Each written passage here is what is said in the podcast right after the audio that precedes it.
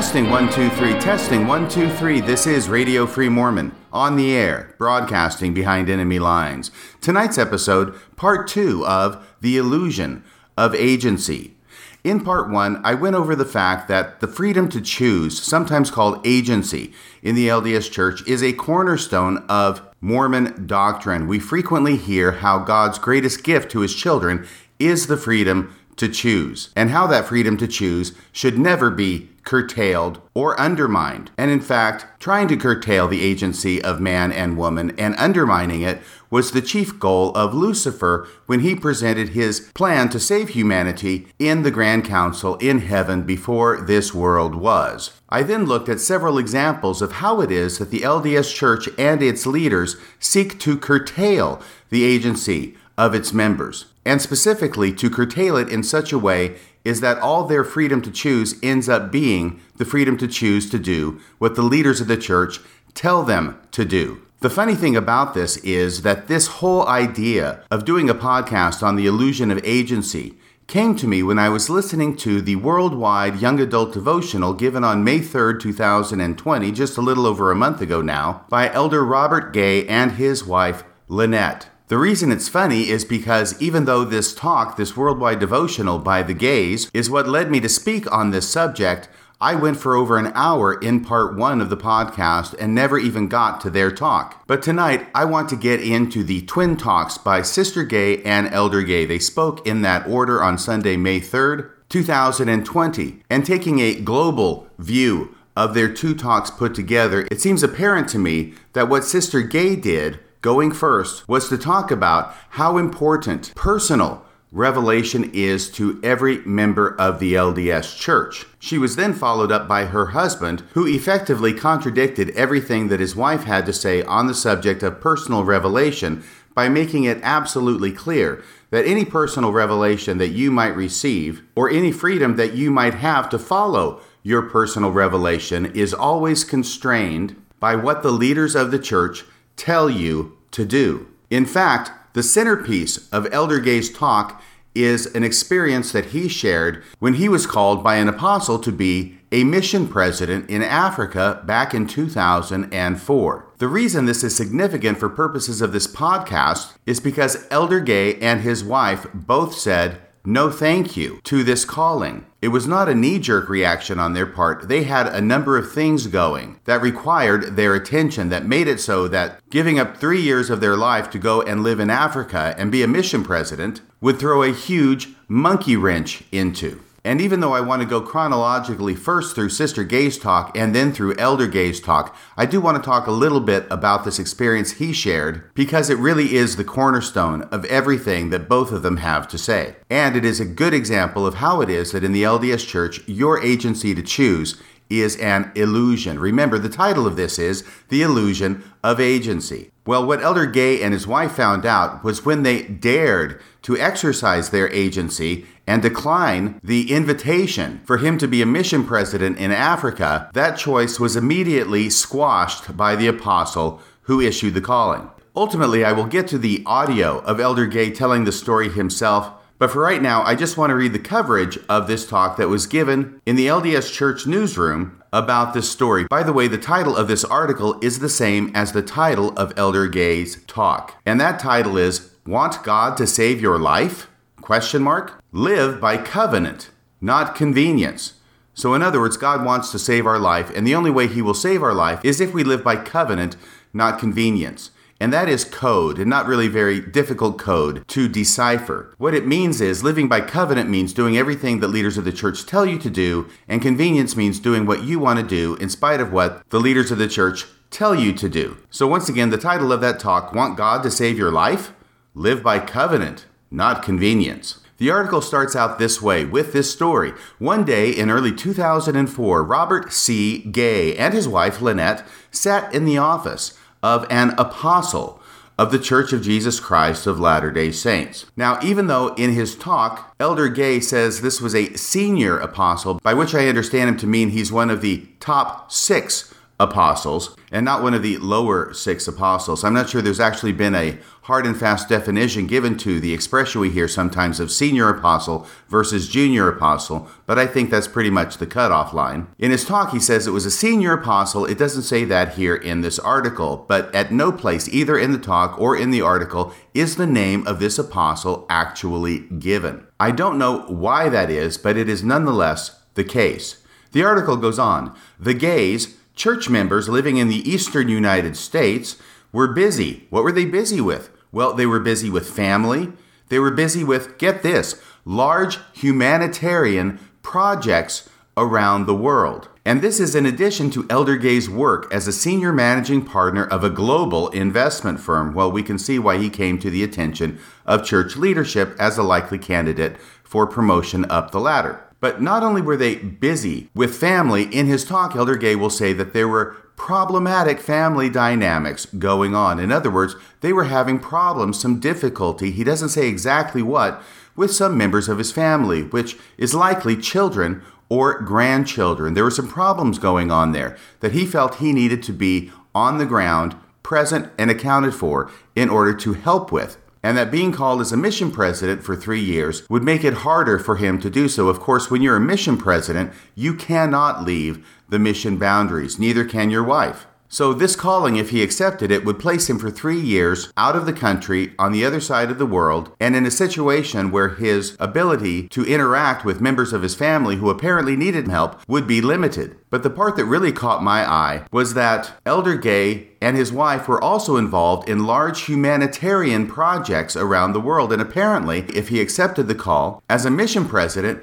his ability to manage those large humanitarian projects around the world would also be limited. So, really, what we're seeing here is that whatever church leaders want you to do is what you need to do. You need to live by covenant, not convenience, even when that convenience involves not only helping out struggling members of your family, but also managing large humanitarian projects around the world. The church is always going to come first, no matter what it is you're doing, no matter how laudable, no matter how important the work is that you're doing. The church will always come first. The article goes on. Even so, on that day, this apostle, by the way, apostle, although we do not get the name of the apostle, the word apostle is capitalized throughout.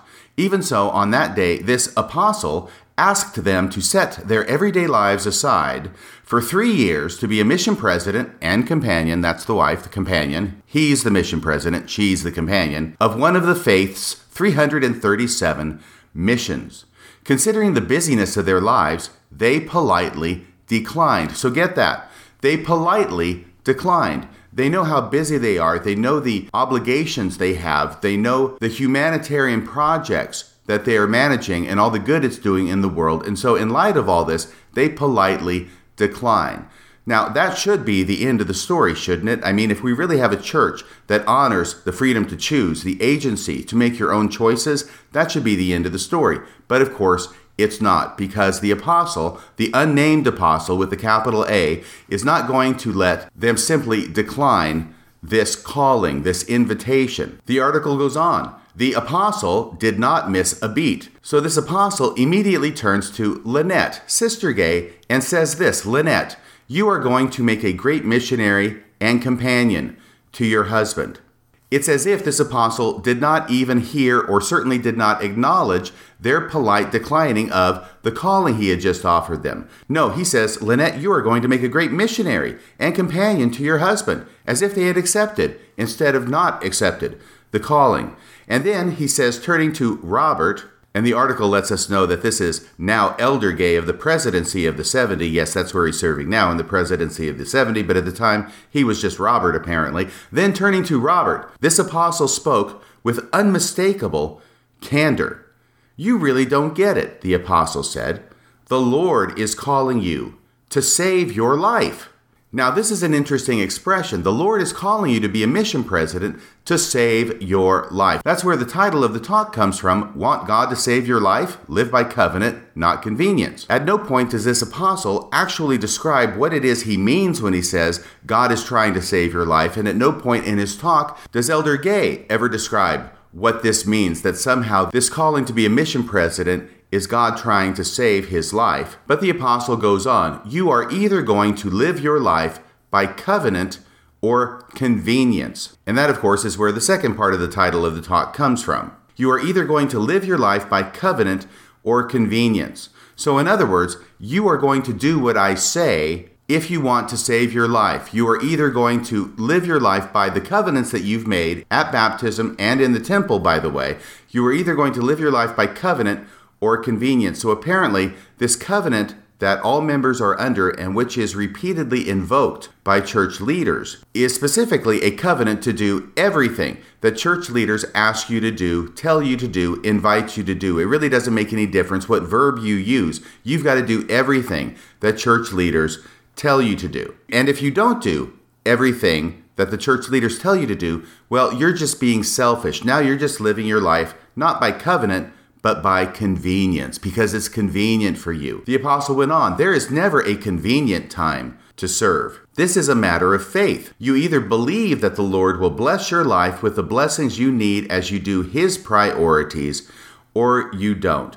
So now the apostle really brings down the hammer on Elder and Sister Gay. He has questioned their faith, he has questioned their belief, and he has questioned their motivations. And he has made it clear that unless they do what the apostle has asked them to do to be a mission president and his companion in Africa for three years, then they don't have sufficient faith, they don't have sufficient belief, and they are just being selfish. They're not doing what they promised to do by covenant. And once again, this is a classic example of what happens to members of the church when they actually dare to exercise the agency that the leaders of the church assure them they have and encourage them to use. Well, when you actually try and use it in the LDS church, you get squashed like a bug. And that's going to take us to the very last story that Elder Gay tells in his conference talk. But we'll get to that when we get to the audio. Literally, the squashing of a bug. It is the tale of the resurrecting gnat.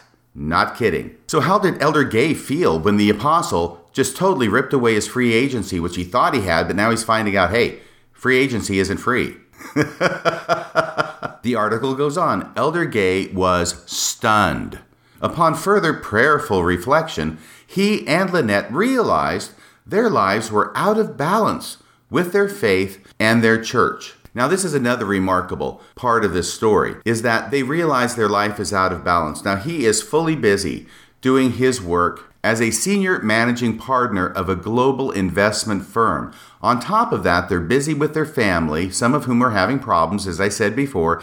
And on top of that, they're also involved in large humanitarian projects. That's projects plural around the world. And when he gives his talk, Elder Gay will also mention that they were also involved in many church assignments and callings at the same time, as we might expect.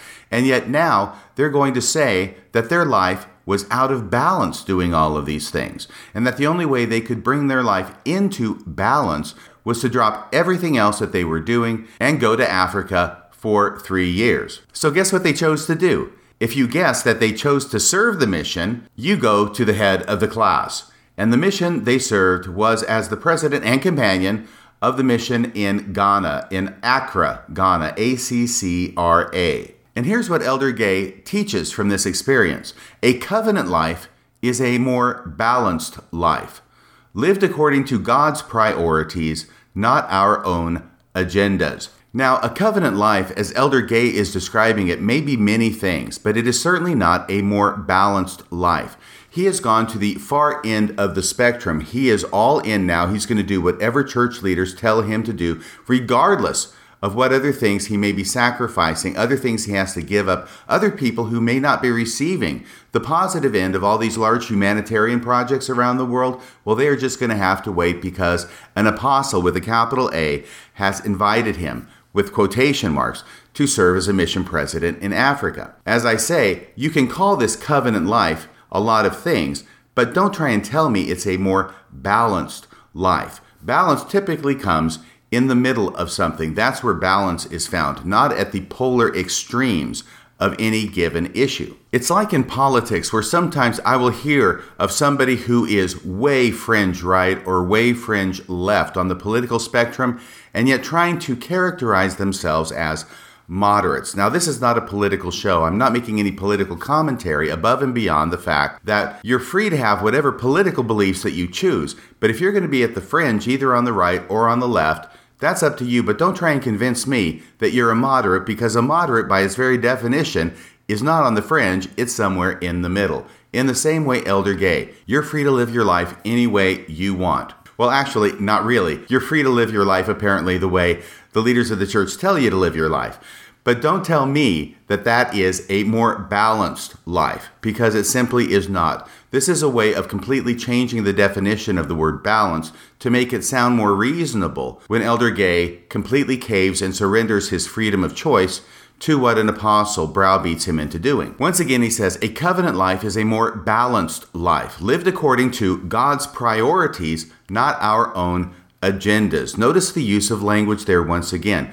If it's God, it's priorities. God has priorities. God doesn't have an agenda. No, that's negative. God has a priority. We live our life according to God's priorities, not our own agendas. See, when we want to do something, when we have commitments or interests that we want to pursue, that's an agenda. And by the way, when we're talking about God's priorities, we're actually talking about the church's priorities. Let's make no bones about that, all right? This is the church's priorities. Now, obviously, Elder Gay and faithful members of the church believe that God speaks to leaders of the church, so any calling that they're going to give to a member is from God. I get that. But these are the church's priorities. Even if you believe they get it from God, it's the church's priorities. So if we switch out the words in that sentence, let's see how it reads the other way.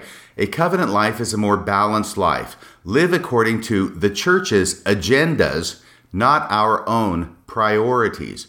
You see how that's equally true? And yet, all of a sudden now, it sounds a lot more sinister than the way it was put originally. You see, God has priorities for us. We only have our own selfish agendas. Elder Gay goes on Our lives have not been the same since. Well, I'm sure that's true. We have been completely blessed by His love and tutoring. If I know anything, I know that this same blessing will be yours if you faithfully stay on his covenant path. So the blessings of God will be bestowed upon the members if they stay on the covenant path. And this is important here because the covenant path is being defined specifically as allowing leaders of the church to override your freedom to choose and caving to whatever it is they ask you to do. That is the definition of staying on the covenant path. I'm glad that Elder Gay said this because now it makes it very clear. And God will only bless us completely if we do everything that leaders of the LDS Church tell us to do. That is his message. And then he concludes this part by saying, To the young adults, God wants to save your life.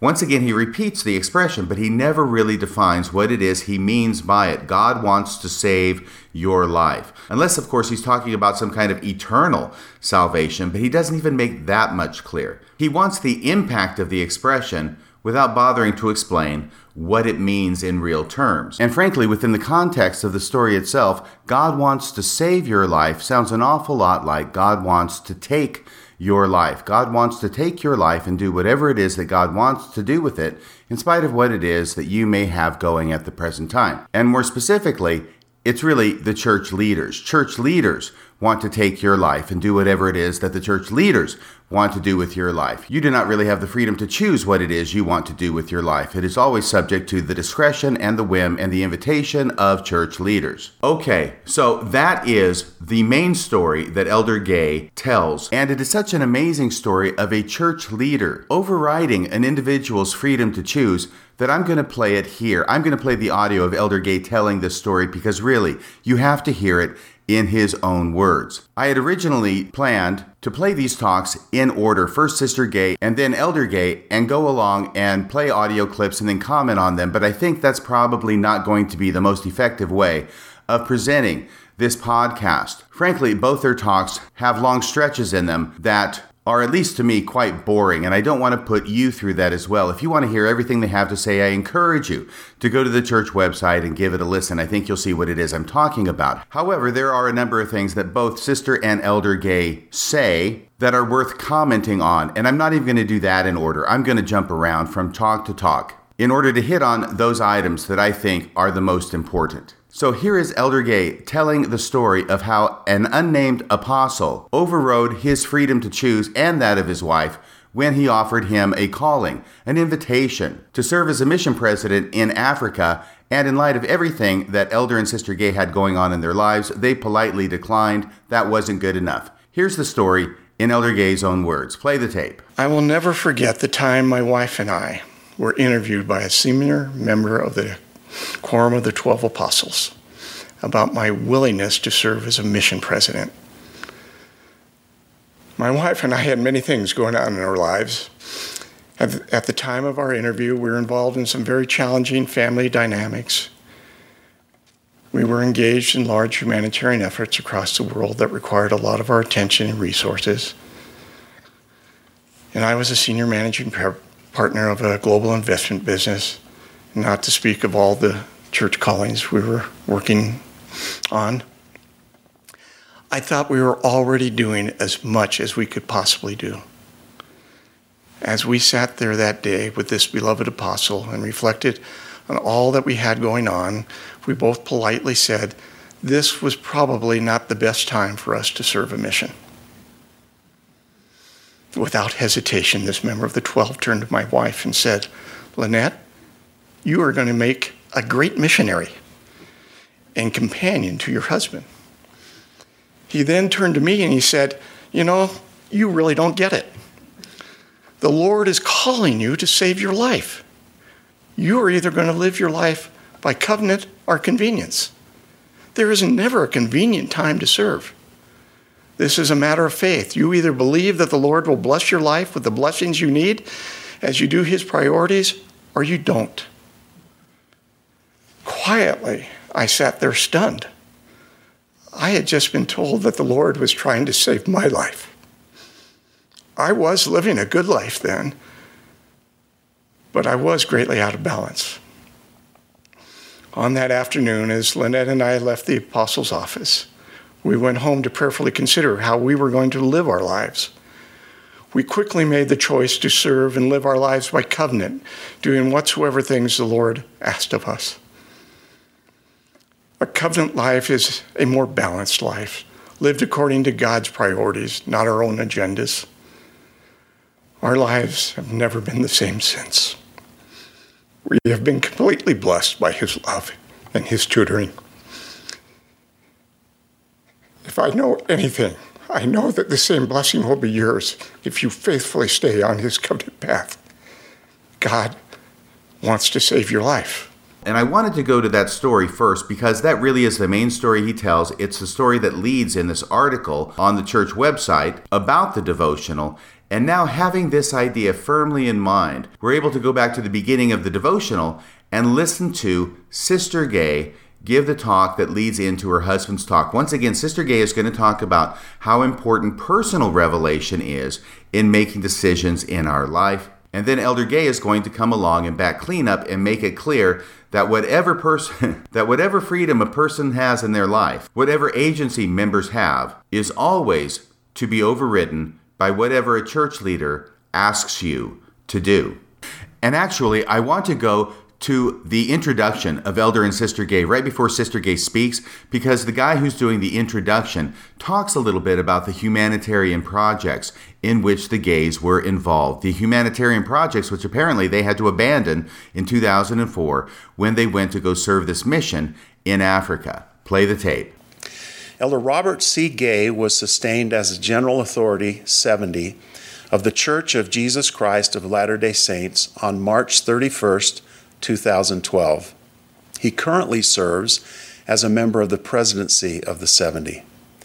Prior to his call as a general authority, Elder Gay worked in business and nonprofit poverty relief. Here's where we get that additional detail. These large humanitarian efforts around the world that are mentioned in the article are now further clarified to be nonprofit poverty relief. That's what Elder Gay was involved in. That's what he gave up to go and be a mission president. I think this is starting to make uncomfortably clear what the priorities of the LDS Church are. Hmm, global poverty relief versus being a mission president. Let's go with being a mission president for 200, Alex. Sister Lynette Gay has founded and directed multiple charitable organizations, especially in Africa.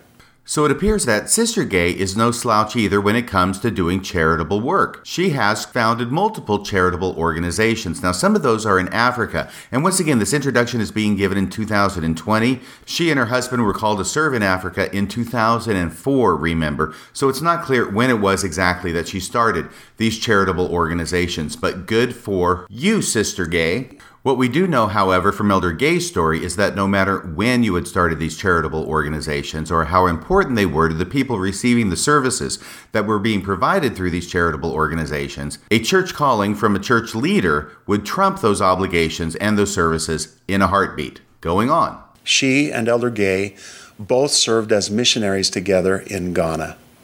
They've been married 46 years and are parents of seven children and grandparents to their 20 grandchildren. Please notice the 20 grandchildren because one of the first things that Lynette is going to talk about is how sad she is that she hasn't been able to see her grandchildren for many, many months. Now, it is not completely clear whether she is talking about problems seeing her grandchildren because of the worldwide pandemic or whether it is because of church service that she is required to fulfill with her husband. In other words, her husband is called as a president of the 70, and as such, he has authority over different areas of the church. According to his church bio, Elder Gay is currently serving not only in the presidency of the 70, but as part of that calling, he is supervising the area of the church that is over the northeastern United States. And on top of that, for some reason, he's also assisting Elder Stevenson of the Apostles in supervising Eastern Asia. Now, I'm not sure how all that works, but it does sound like Elder Gay has an awful lot on his plate, and his wife, his companion, really has to be with him pretty much every step of the way. So, once again, it's not clear whether Sister Gay cannot see her grandchildren because of her husband's church assignments or whether it's because of the coronavirus pandemic. But either way, we are all too familiar with the fact that these kind of callings of church leadership, not only being a mission president and companion, but also further up the ranks of leadership in the LDS Church, does restrict people substantially from otherwise spending as much time as they would like to with their family, including their own children and grandchildren. This is true for seniors who are called on missions, and it is equally true for people who are called to serve higher up in the ranks of the LDS Church. We will now hear from the choir. We're going to skip the opening song from the choir and go right to Sister Gay's remarks. Now, what she's going to do at the very beginning is she is going to strike an ominous note because she's going to go through an extended metaphor about various kinds of extreme weather that she has experienced while she's been globetrotting with her husband in his various church assignments. It is important to set the mood at the outset that this is a dangerous world full of dangerous things, and we need to stay close to God and have His personal revelation in our lives in order for us to be safe. But before Sister Gay gets to the weather, she gives a tearful shout out to her many grandchildren whom she has not been able to see for many months and hopes that they are listening so that they will know how much she loves them. Play the tape. Good evening, brothers and sisters. I'm so thankful for that song. It's one of my all time favorites, and it's given me a sense of peace and love at this time. I also want to express my humility and love for being here with you this evening. Knowing many people around the world, it's um, very humbling to know of the prayers that have been spoken and I want to send my love to my grandchildren, our grandchildren we haven't seen for many months. Now, hopefully, they're listening as they know how much we love them. Now, once again, Sister Gay does not tell us the exact reason that she has not been able to see her grandchildren, her 20 grandchildren, for many months, as she puts it, but it is obvious that it is causing her a great deal of sorrow and distress. We are only too aware that in the LDS Church, when men get called to positions of leadership, they frequently have to leave their families, their children, and their grandchildren for long stretches of time to fulfill their responsibilities around the world. And frequently, where the husband goes, the wife has to follow. So, this may indeed be the reason that Sister Gay has not seen her grandchildren for many months is because of church service. Once again, illustrating the point that when it comes to choosing between your family and the church. The church is always supposed to win, hands down. No matter how much the church trumpets the idea that families are the most important thing in the world, really, when the rubber meets the road, it's the church that is the most important thing in the world, and families will have to wait, as Sister Gay is illustrating at this point in her talk. But now on to the weather report from Sister Gay. Remember, wherever you go, there's dangerous weather out there. And you don't want to be too fast and loose with how you use your free agency, because unless you use your God given ability to choose to do whatever church leaders tell you, well, you could get caught in a storm and struck by lightning. I think this is the point she's driving at and why it is that she sets up her talk in this fashion. Play the tape. And if they were here, they would testify to the fact that I love weather. All kinds of weather sunshine, pleasant breezes, snowstorms, windstorms, thunderstorms, and even nor'easters with great swells and waves breaking on a beach. Over the last 45 years, we've lived in many different parts of the United States and around the world, and each place has had its own weather challenges. In the United States, in the Midwest, it was dramatic lightning storms and tornadoes. In the Southeast, it was hurricanes. In the Northeast, blizzards, freezing rains, and ice storms. In the West, hot Santa Ana winds and earthquakes. In West Africa, there were torrential downpours and dust storms from the Harmattan, which were the red sands from Sahara blowing across the country. And in Europe, there was rain, sleet, snow, and sunshine, sometimes all in the same day. And then in Asia, we felt the power of typhoons. All of these different weather experiences were always exciting to me. What can I say? I love weather. But that being said, as much as I look forward to experiencing Mother Nature and her grandeur, I have a profound respect for the power and possible dangers always present in fierce weather events. Okay, after that extended metaphor, now we're finally getting to the point the danger associated with severe weather events. And in case you didn't see it coming, she's going to liken physical weather events to spiritual weather events and spiritual dangers. Going on. I would never risk my life, no matter the temptation or beauty I see in that force. I would never purposefully choose to put myself in the middle of an open field just to observe an amazing show of lightning. I would not dive into an ocean while powerful, majestic waves are crashing dangerously on shore. And I would not tempt Mother Nature by failing to take shelter with the coming of a tornado or hurricane. Okay, are you starting to get the picture? She has the freedom to go out in the middle of a field to watch a lightning storm, but she would never do that because that would be dangerous. That would be stupid to use your free agency in that way. No, free agency is properly and only safely used in doing what it is that God wants us to do. That is the illusion of agency. See? I definitely recognize my own puniness compared to the full force of the weather present around me. For me, the force of shifting weather is an important life metaphor. As we walk out our doors each day, you and I are greeted by not only uncontrollable physical weather events, but ever powerful spiritually weathering forces and temptations. Though the circumstances are likely different for each of you, it should cause you to ask How can I best prepare for the daily weathering that surrounds my life? I believe we do this by what our prophet, President Nelson, strongly counseled at our recent conference to follow the profound declaration that opened this dispensation when God said, This is my beloved Son. Hear him.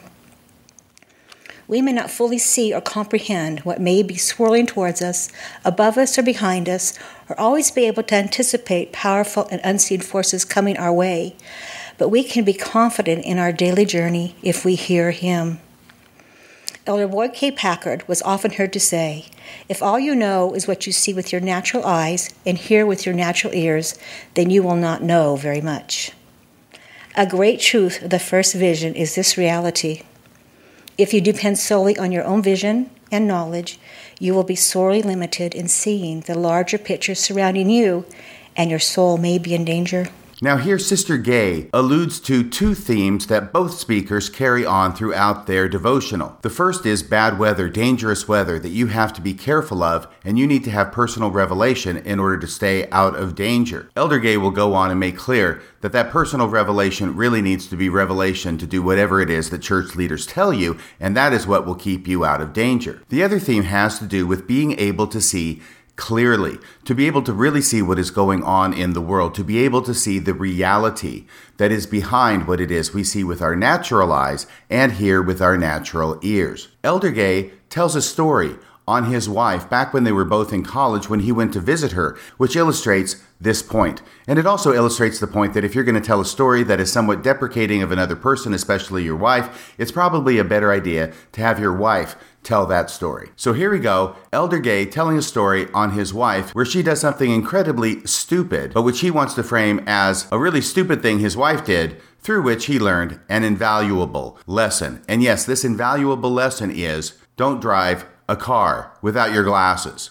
These are the kind of mundane and pedestrian things that everybody and their dog knows, but which frequently are characterized as profound and invaluable truths being passed on to the members of the church by the leaders of the church. Play the tape. As I said, I appreciate having my wife here with me tonight. She's my everything.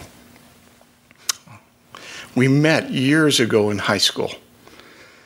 After our high school graduation, she went to Ricks College in Rexburg, Idaho, and I went to BYU in Provo, Utah. In our first year of college, I decided one weekend to drive to visit her at Rexburg.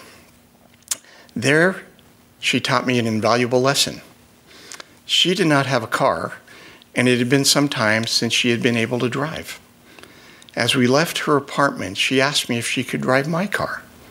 I said, sure. We soon started down a hill close to where she lived. About halfway down the hill, she asked me, Is there a stop sign at the end of the street? The stop sign was totally visible, and I immediately said, Yes, there's a stop sign. She said, Okay. I thought so, I just can't see it. I asked, Why can't you see it? She said, Because I don't have my glasses on, and I can't see much without my glasses. I then said something like, And why aren't you wearing your glasses? Because I don't like how they look on me. But I forgot I can't see everything without them. I said, Well, then you better let me drive. The lesson was simple. Unless you can see clearly, you will always be in danger. Now, I ask you, how are you driving your life forward?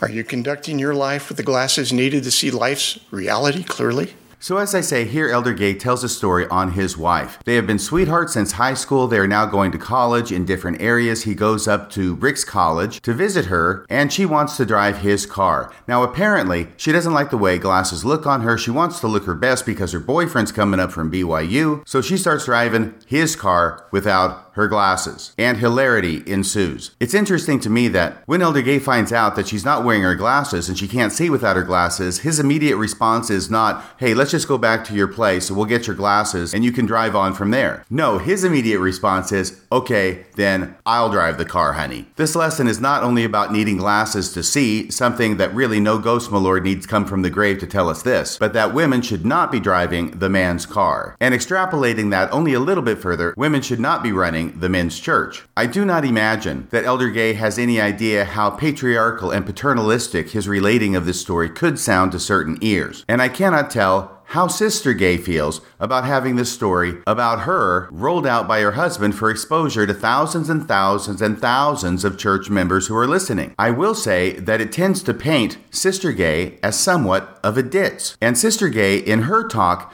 tells a story about personal revelation that she received, which tends to confirm that impression. Now, I'm not here saying that Sister Gay is a ditz, all right? That wouldn't be fair. I will say, however, that if they ever make a movie about her life, her part should be played by Goldie Hawn. Now, as you remember, Sister Gay is giving her talk first about how important personal revelation is, and she wants to give an example of an incident where she herself received personal revelation. So I've got to expect this is one of the best stories she's got. You listen to this story from Sister Gay, and we'll see if you are as impressed with this story of personal revelation as I am. In a thumbnail form, Sister Gay and her husband are over on the East Coast in the United States. It's many years ago. Their daughter, one of their daughters, is in college at the University of Utah at the time. Sister Gay wakes up in the middle of the night, very peacefully, not scared, not terrified, but very peacefully awoken by the Spirit, of course, with this very peaceful feeling that her daughter at the University of Utah may be in danger. So, what is she impressed to do? Well, she doesn't apparently call her daughter up and say, Hey, are you okay? Because I've got this impression that maybe something's wrong. What's going on, sweetheart? No, instead, her impression is not to call her daughter, but instead to call the local police department. That's right, the Spirit tells her to call the local police department and ask for an officer to swing by where it is her daughter lives just to check out the area and make sure everything is okay. Now, she does know that the officer seemed a little bit surprised and maybe confused by this request on her part because she had no basis for saying why it was she felt her daughter might be in danger, other than God told me. She doesn't know if the police officer or anybody swung by her daughter's house. She doesn't know any details about what happened, but later on she finds out something that makes the pieces click in her mind, and now this becomes a miracle in her life of personal revelation potentially and quite possibly, though not conclusively, saving her daughter's life from a murderer. Play the tape. Many years ago, when our oldest daughter was a student at the University of Utah, I was peacefully awakened in the middle of the night and received an immediate, calm impression about her. I was wide awake, but did not feel any fear, just love for her. But I was impressed that she may be in danger. We lived in Connecticut, and she was clear across the country in Utah. Then this thought came to me call the police. Ask them if they can send a police car to check out the area around where she lives. I hesitated for a minute, trying to understand what I was hearing, and heard the voice again call the police. So I did just that. I called the police. I couldn't explain to the officer exactly why I was asking this in the middle of the night. But I told him I would really appreciate it if he would please send a car to check out the area around her house. He assured me he would, and I calmly went back to bed. I awoke the next day hardly remembering what had occurred during the night. Several days later, while traveling to Utah and while driving to our hotel, we heard on the radio that the police had arrested a man in connection with assaults that had taken place around the housing near the University of Utah campus. The report said that a young woman had been tragically murdered one evening that week. My heart stopped, and I immediately remembered my middle of the night call to the police several days earlier. I have no idea if that was even the same evening, and I had no idea if her sorority is one of the target houses. And I never know, I will never know exactly what happened or occurred that night but I do know that a quiet nudge awoke me in the middle of the night and compelled me to make a call to help ensure my daughter's safety in what was an apparently unsafe situation.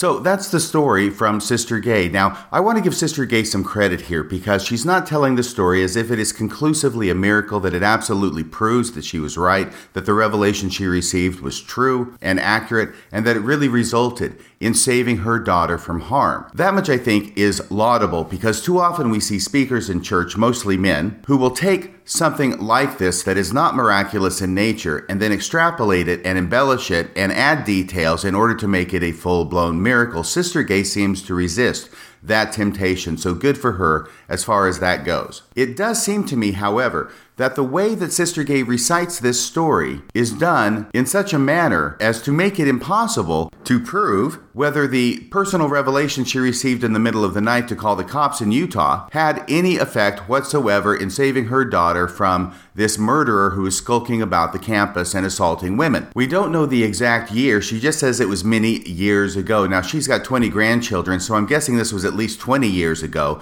that her daughter would have been a student in college at the University of Utah. She says that several days after this incident, while she and her husband were driving to Utah, apparently they are already in Utah by this point, and they hear on the radio the story about the murderer who had been arrested for killing, tragically, this woman who was a student at the University of Utah. Now, the word several can cover a lot of ground. We don't know if it's two or three, if it's five or six, if it's 10 or it's 14 days later. We have no idea. And Sister Gay does not seem to have been interested enough or curious enough about following up on the matter to grab a newspaper and start comparing dates and looking at facts. The facts that she says she doesn't know. She doesn't know what the date was when he was skulking about and doing horrible things. He doesn't even know if this guy was targeting the sorority house where her daughter lived. Nevertheless, she seems fully convinced and content to accept this as a miracle that regardless of whether it was this murderer guy skulking around and assaulting women or some other danger, that the Spirit of God had come to her and given her a legitimate personal revelation that she needed to call the police and have them go drive by the sorority house to see if anything was the matter. Apparently, nothing was the matter. Her daughter was fine, and therefore, that confirms the revelation she receives as being from God. And unfortunately, even though I don't like to do this, we have to look at the other side of the coin because there were other women assaulted, according to Sister Gay. There was even a young female student murdered around this time, according to Sister Gay. And apparently, Apparently, God was not on the ball enough to give a personal revelation to the mother of the murdered student to wake up in the middle of the night and give the University of Utah police a call and ask him to go by where she lived in order to thwart the designs of her murderer. But that's okay. God was probably too busy waking up Sister Gay in the middle of the night to get around to waking up the mother of the murdered girl. Did I mention Goldie Hawn should play Sister Gay in the movie? But it seems Sister Gay may have found a completely suitable companion in her husband. Because at the end of his talk, I referenced this earlier, at the end of his talk, he shares with us what is apparently one of the most spiritual experiences he's ever had in his entire life. And this event has to do once again with back when he was in college, a sophomore this time, when he killed a gnat. Yes, that's G N A T. He killed a gnat and then felt so sorrowful and remorseful about the situation and what he had done that he prayed to God to bring the gnat back to life. And guess what, folks? That gnat came back to life and buzzed happily away. If you don't believe me, here's the story in Elder Gay's own words. And actually, he's going to introduce this story by making a few other comments that I want to say something about. So there will be a little bit of a lead into the story, and you'll hear me jumping in now and then to say a few pithy things. I would like to close where I began. I believe you are the greatest generation of young adults in the history of this church. Okay, that hacks me off because I'm 60 years old now, and when I was 20, 40 years ago, I I was part of the greatest generation of people ever sent to this earth. Not these squirts nowadays. Me, me Elder Gay, me. Going on. You may be also the generation that faces the greatest challenges.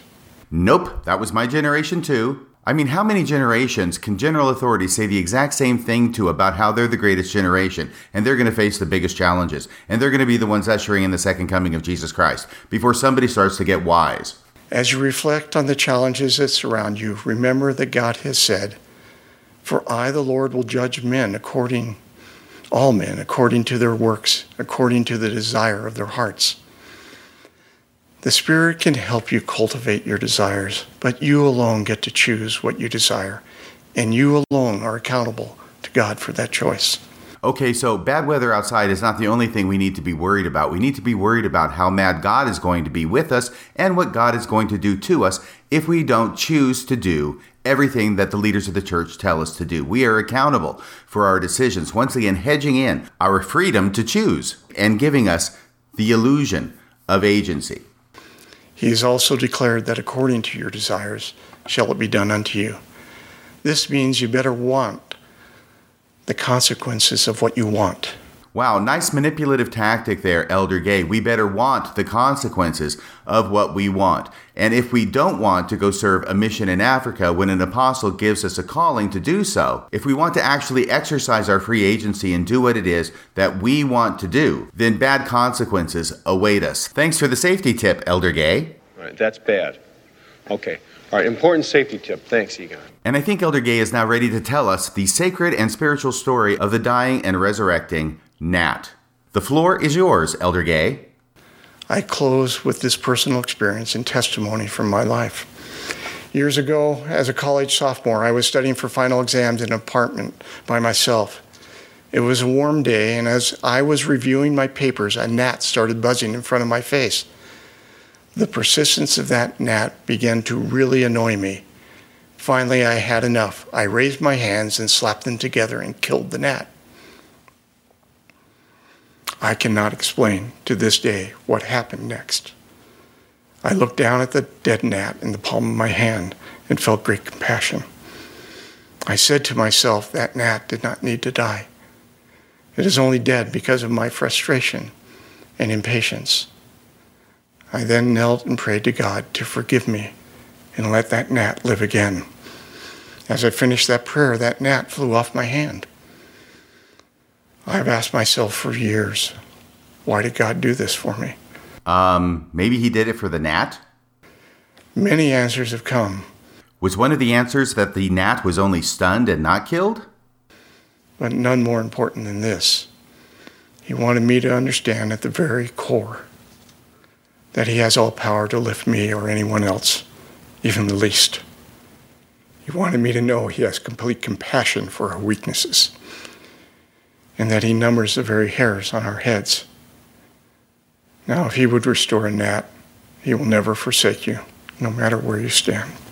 That is a remarkable story, Elder Gay, and I've got to confess, even in my most TBM days, I think that story probably would have raised at least one eyebrow on yours truly. It seems a bit excessive on the emotion side of a sophomore in college being so distraught over killing a freaking gnat. The word scrupulosity comes to mind, and I kind of wonder if maybe Elder Gay suffers to some degree from that form of OCD. But really, perhaps this is even a more spiritual story than Elder Gay understands. Perhaps that gnat was the savior gnat of all the other gnats. Perhaps he needed to die and be resurrected so that all other gnats could die and be resurrected too as a gift from God. And perhaps Elder Gay, unbeknownst to him, was playing the part of Heavenly Father in this drama. He killed the gnat and then he brought it back to life. And quite possibly on the first Sunday of every month, all the gnats in the world gather together in their local congregations and bear testimony to each other about this particular gnat, whose name may or may not have been Jesus. Yea, verily, even Jesus of Nazareth. oh, somebody, stop me. Who died and was resurrected, so that all gnats could be resurrected and live forever through the mercies and the grace of this gnat's atonement. Too soon?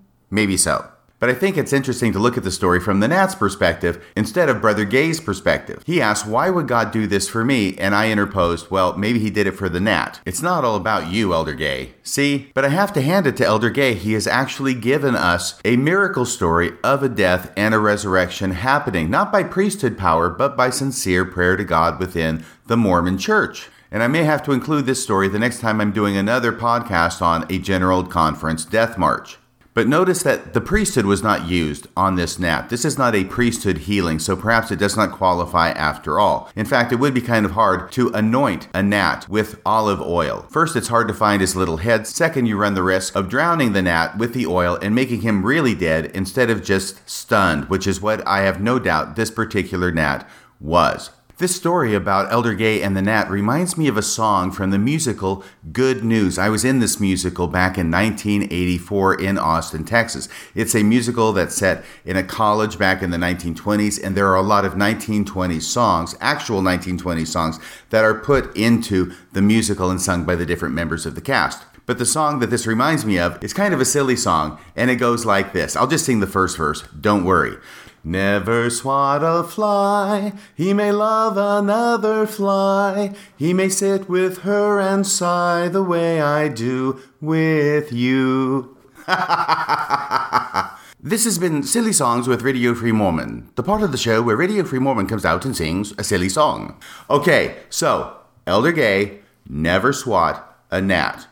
Words to live by. No wonder Sister Gay liked him so much that she didn't want to wear her glasses. He is such a bad boy. I mean, it's like Guinevere falling in love with Lancelot when he brings back to life the other knight that he just killed in the joust, right? Who can resist a guy like that? But back to the subject at hand, that of restricting the individual's freedom to choose. Elder Gay, earlier in his talk, makes the point crystal clear by literally stacking the deck in front of the audience. Now, when you're going to do a card trick and you got to stack the deck before you do the trick, you want to stack the deck outside the presence of the audience. You want to stack it somewhere where the audience doesn't see. But here he is going to literally stack the deck. And by literally, I mean figuratively. In front of the audience in such a way that he makes it clear that there's only one answer that people can get from God when they pray to God for revelation. There is only one answer that they can get. And that answer is the same answer that Elder Gay got. And that answer, of course, is the church is true. Play the tape. Now, all the internet searches in this world across the web's nearly billion and a half sites cannot tell you if this church is true or if Jesus Christ lives.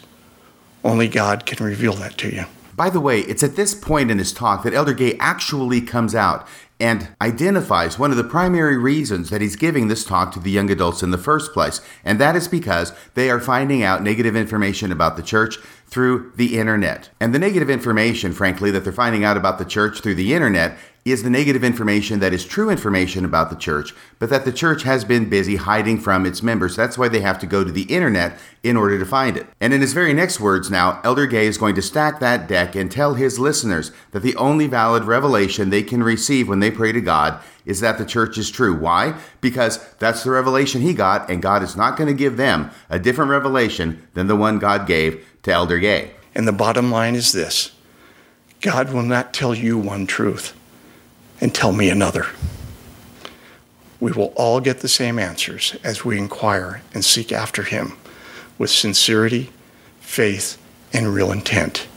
Okay, you see what Elder Gay did there? After his wife went first and explained how wonderful and important and vital it is for every member of the church to receive personal revelation so they can know what is true and what they should do in their life, now Elder Gay comes in and closes the loop to make sure that the audience understands that the only valid revelation they can receive as to what is true is the same revelation he received, which is that, of course, the LDS Church is true and its leaders are prophets of God, and the only valid thing they can do based upon that revelation is sacrifice their free agency and do everything the leaders of the LDS Church tell them to do.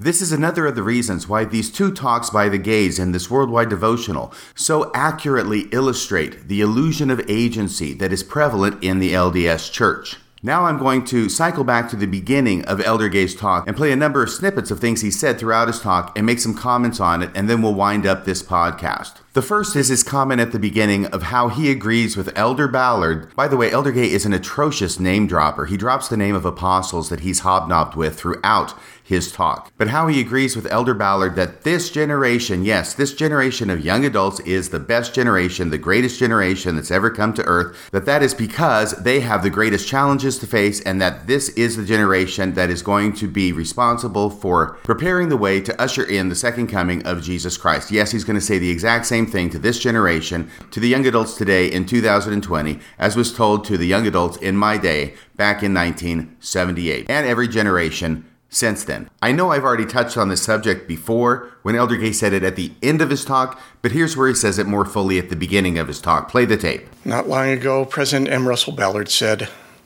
I believe this is the greatest generation of young adults in the history of the church. I honestly feel that is true.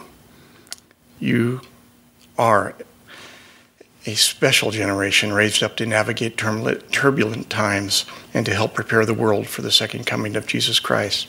At some point, I think I have to do a podcast collecting and assembling all the different times over the decades and over the generations that LDS leaders have said the exact same thing to the young adults of their day. But that exercise is beyond the scope of tonight's podcast. Oh, there's another interesting thing that Elder Gay now says. Apparently, there were tens of thousands of young adults who texted in questions that they wanted Elder and Sister Gay to answer during their devotional. I was not aware of this fact, and the only reason I know about it is because Elder Gay himself mentions it at the outset. And the thing that's fascinating to me is that he did not know himself or his wife know about all these tens of thousands of texted questions from young adults until they were actually on their way to give their devotional that night. It's only then that their handlers or whoever it is who knows about these texts tells them that they have received these tens of thousands of texts with all these questions. And his hope is hey, I haven't read the text, I didn't even know about them until I got here. I'm totally unprepared to answer any of the questions that have been texted to me, but I really hope that since I've been preparing this talk by the Spirit,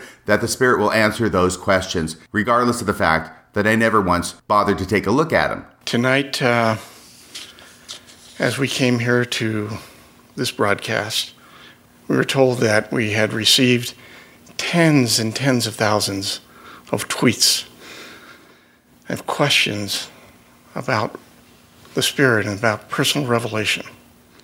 I hope that tonight, as you listen to my wife and myself, that we're able to answer those questions. I pray that the Holy Ghost, who is the teacher, will be answer, be able to answer the, to the one as well as to the many. So apparently, those were tweets, not texts, but the point remains the same. According to Elder Gay, actually tens of thousands of young adults tweeted in questions that they wanted him and his wife to address, questions for which they wanted to have answers, but they were never even read by the speakers prior to giving their talk. I think that speaks volumes about how interested church leaders are in actually addressing the questions that the members of the church have. In the next audio clip, Elder Gay harkens back to the theme that he established by telling the story on his wife about how she could not see without her glasses. And he talks about if you have your glasses, remember, so that you can see reality. The reality that you're supposed to be able to see is that the church is true and that the leaders of the church are prophets of God and that you need to do everything that the leaders of the church tell you to do. And now he's going to contrast those glasses that help you see the reality that the church is true by discouraging members from listening to other voices that say something different. Because remember, whenever you're investigating something on which your eternal salvation hangs, it's important only to hear one side of the story. Am I seeing my life through the eyes of God's truths, commandments, and covenants, or through my own eyes? Am I daily hearkening to His voice received through prayer and personal revelation of the Spirit, or hearkening to the voice of self, or the voice of the wise of this world who shout that God's ways and even His prophets are misplaced, boring, unnecessary, uncaring, or even in the rhetoric of the world, deceitful and hateful. Well, there's certainly a lot to unpack in that quote. First off, notice the contrast between the idea of seeing the world through your own eyes or through the eyes of your covenants. Once again, this contrast that is implicit here between your own free agency, seeing the world through your eyes, versus seeing the world through the eyes that the church gives you to see the world through. And heaven forbid that we should listen to alternate voices that are apparently saying such heretical things as the prophets are boring. Can you imagine? The prophets are boring? Who would ever think such a thing? Prepare the Rack and the Iron Maiden. But the part I found the most interesting was where he discounted the idea that the prophets are deceitful. Did you hear him say that? That the prophets are deceitful? That's remarkable to me. In the first part of this very podcast that issued a week ago, I showed not only that the prophets and leaders of this church are deceitful, I have played audio clips from their own mouths in which they say they're being deceitful, in which they apparently claim it is a badge of honor that they are not going to tell you the full story about the church. Indeed, that is not their responsibility, but they are only going to tell you the side of the story that benefits the church, the side of the story that makes the church look good, and the side of the story that they hope is going to keep you in the church and not leaving the church. That's why they don't want you to look up things on the internet. That's why they want you to only look at the church approved sources. So it is amazing to me that Elder Gay will stand up and with a straight face say he is shocked that people would say that the leaders of the church, the prophets, are deceitful when the leaders of the church have themselves said that they are being deceitful. Which ends up making it so that Elder Gay's discounting of the idea that the church leaders are deceitful is itself deceitful. And who could possibly be behind this diabolical plan to get the members of the church to think that their leaders are deceitful? Is it the leaders themselves who have admitted they're being deceitful? No, if you guessed it's Satan who's behind this diabolical plan, you know where you can go. Joseph Smith once said, The devil will use his greatest effort to trap the saints. He will so transform things as to make one gape at those who are doing the will of God. Without God's help and revelation, you simply cannot see things as they really are and as they really will be. The adversary is intent on making you gape at those who are doing the will of God. He is intent on keeping you from seeing and understanding reality, to keep you from seeing that you are deeply beloved son and daughter of God.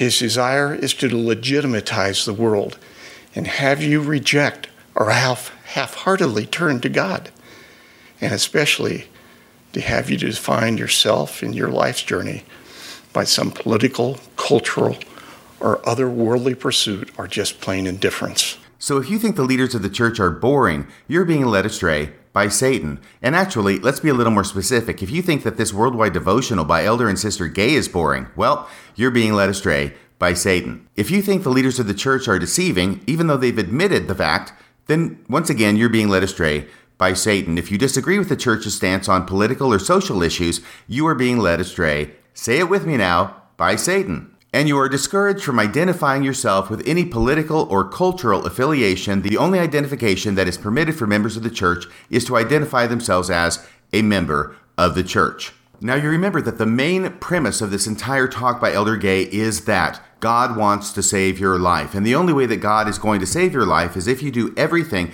that the leaders of the church tell you how to do, even if it's not what you want to do, and even if you would rather do something else. That's the only way that God is going to save your life. Well, he gives a story now from the flip side of the coin. If God is going to save your life only if you do everything church leaders tell you to do, then what is God going to do if you don't do everything the church leaders tell you to do and you actually exercise your own freedom to choose? Well, this story is about Elder Gay's best friend from high school, and now his talk assumes a more sinister aspect. My best friend growing up introduced me to my wife. In high school, I baptized him, a member of the church, but he always found it difficult to fully commit to living the gospel, always justifying himself by saying that he never really did anything bad, which he didn't. Then one night at a party, he drank too much and accidentally fell off a cliff and died. He was the same age as many of you. This tragedy should have never happened and would not have happened if covenant, not convenience, had guided my friend's life. Where do you draw the line in your life relative to the commandments of God? So now Brother Gay is going all in if you do everything church leaders tell you to do, and if you sacrifice your own free agency, then God is going to save your life. But on the flip side, if you don't do everything the leaders of the church tell you to do, and you dare presume to actually exercise your own agency, God's not only not going to save your life, He's actually going to kill you. Elder Gay is presumably laying it on super thick at this point because of the fact the church is literally hemorrhaging members. And by literally, I mean figuratively. But thousands and thousands of young adults are leaving the church every year over issues with church history. So it is imperative that Elder Gay pull out the big guns and make it clear that if they want God to save their life, they need to do everything church leaders tell them to do. They need to receive only the revelation that church leaders tell them to receive. And that if they fail to do that, then their life could very well be on the line. For some reason, Elder Gay does not mention the many fully active, fully covenant keeping Latter day Saint missionaries who, while in the mission field, end up getting killed anyway. I guess that wouldn't fit with the narrative. Going on. In today's language, we might say it this way Will I allow a difficulty in finding someone to marry, or desire to live in an unsanctioned relationship? Or an event from church history, or a misguided action from some leader or teacher, or my worldly desires, or a loss of job, or a challenging illness, or a crushing distress, keep me from diligently following the Savior and fully participating in His church.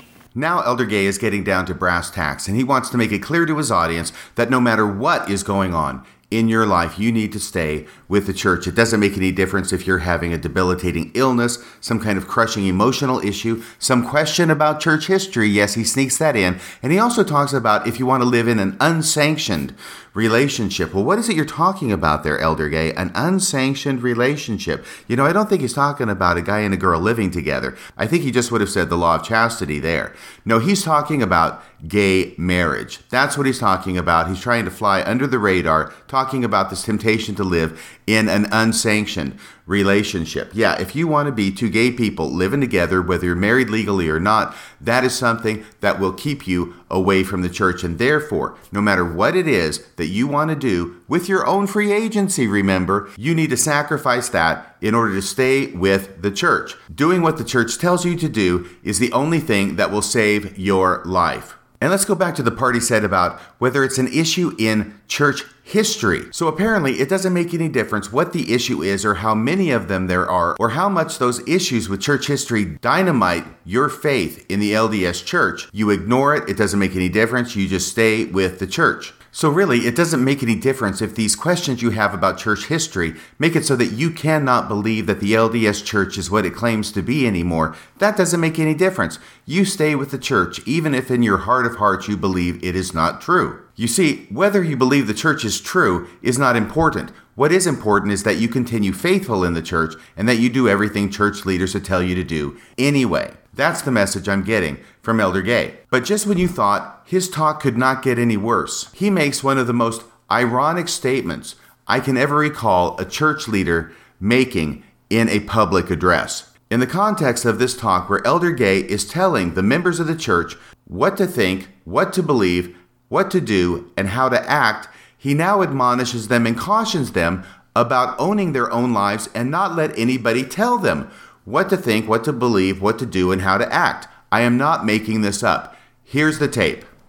To build faith in them, you will need to eliminate from your life any self justifying behaviors. You will need to own your life and not let others dictate your actions and choices, your perspectives, your attitudes, reactions, feelings, thoughts, and beliefs, all things that you control. Wow, just wow. Isn't that incredible? In a talk in which Elder Gay has already said that we need to live a covenant life. In order for God to save our life, remember, we need to live a covenant life. And He has already defined a covenant life as doing everything that church leaders tell you to do, even when you don't want to, even when you have good reasons for not wanting to do it, but rather do something else. In other words, exercise your own free agency. In the context of this same talk, he now goes on to say that we need to own our own life, that we need to not, repeat, not let others dictate to us our actions, our choices, our perspectives, our attitudes, our reactions, our feelings, our thoughts, and our beliefs. I think I got all that down right. That pretty much covers everything, doesn't it? And this is why, once again, we see that this talk perfectly illustrates this idea of the illusion of agency. Here in this one part of his talk, he's saying you have absolute agency. You need to own your own life and not let anybody else dictate any of these things to you. How you believe, what you think, how you react, what you do. Don't let anybody dictate those things to you, except, of course, for Elder Gay and the church that he represents. He is telling his audience that they need to own their own lives after telling them that they don't own their own lives, that the church is the one who actually owns their life. I'm going to play this quote again. Because the contradiction and the mixed message here is so stark that it really needs to be heard once more to be believed. You will need to own your life and not let others dictate your actions and choices, your perspectives, your attitudes, reactions, feelings, thoughts, and beliefs, all things that you control. If you're feeling sort of confused by the mixed messages in Elder Gay's talk, you're not alone. So is the poor kid who has to stand up and give the closing prayer at the end of his talk, who manages to incorporate those mixed messages into his prayer. He first off asks God to help us to be spiritually self reliant and then he says to do so by living a life of covenant and not of convenience. Our dear, kind Heavenly Father, we are extremely grateful for this Sabbath day that we have, we have had, and for the opportunity to listen to the messages by Elder and Sister Gay. And Father, at this time, we ask Thee to please bless us that we will be able to take them, their messages and be able to become spiritually self reliant and that we'll be able to increase our capacity to receive personal revelation and to live a covenant keeping life instead of a convenient life.